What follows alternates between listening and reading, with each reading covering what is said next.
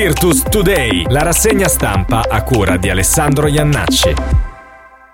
Virtus Today, la rassegna stampa a cura di Alessandro Iannacci. Amici di Virtus Today, benvenuti a una nuova puntata da Alessandro Iannacci con la rassegna di questo lunedì 12 febbraio degli articoli dedicati alla Virtus Bologna. Ovviamente grande spazio alla vittoria di ieri sera della Segafredo contro Scaffati in campionato e poi un approfondimento su quello che sarà il programma della Coppa Italia che andrà in scena in settimana. Partiamo con la Gazzetta dello Sport, spazio dedicato alla Virtus Bologna e Virtus Show con Beli e Abbas scaffati a fonda senza Gentile. Articolo a cura di Luca Aquino, le triple di Bellinelli e Abbas griffano il quinto successo consecutivo della Virtus che si sbarazza agevolmente di Scafati e resta a ridosso di Brescia al secondo posto. Passiamo al Corriere dello Sport, Beli e Abbas la coppia vincente della Virtus, segnano 33 punti in due e affondano Scafati priva dell'infortunato Gentile.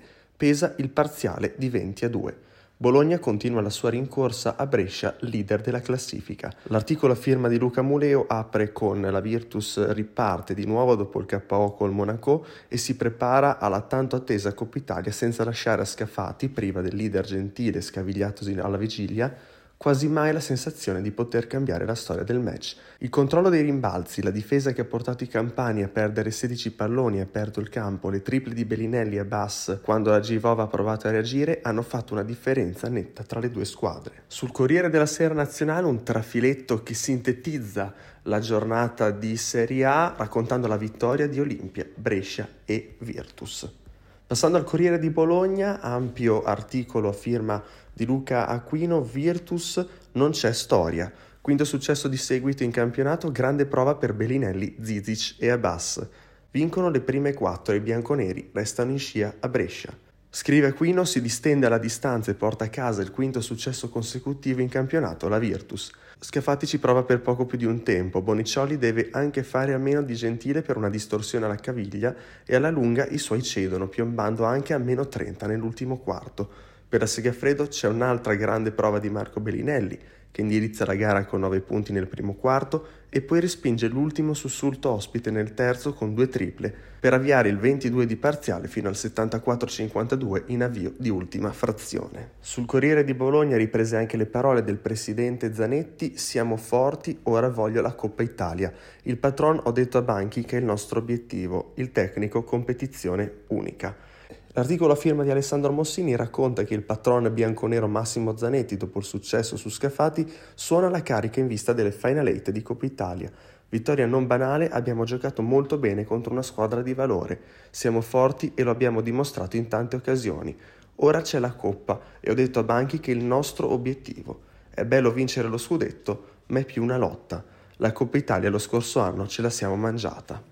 Nell'articolo presenti anche le parole di coach Banchi che applaude i suoi. Mi complimento con i ragazzi per una gara che nascondeva insidie. Scafati in avvio ci ha messo in difficoltà e con un gioco fisico ci è rimasta a lungo in scia.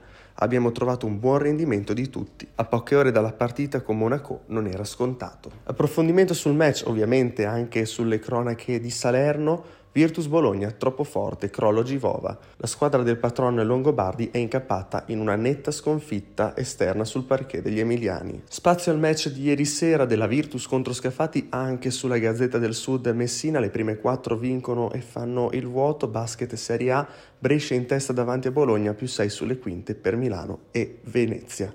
Anche il giornale riassume la quinta giornata di ritorno di Serie A, Milano, Bologna, Brescia e Venezia vincono facile. Scafatti lotta per due quarti ma alla fine crolla in casa della Virtus Bologna che mantiene i due punti di distacco dalla capolista Brescia che travolge Reggio Emilia. Il mattino di Salerno con un articolo firmato Roberto Govoni racconta la Virtus Bologna troppo forte Scafati perde con scarto ampio. Troppa Virtus per la Givova Scafati che combatte contro la formazione di coach Banchi ma viene travolta nella fase finale da una super prestazione delle Vunere. Sul resto del Carlino Bologna articolo a firma di Massimo Selleri Super Virtus Carica Zanetti, ora la Coppa.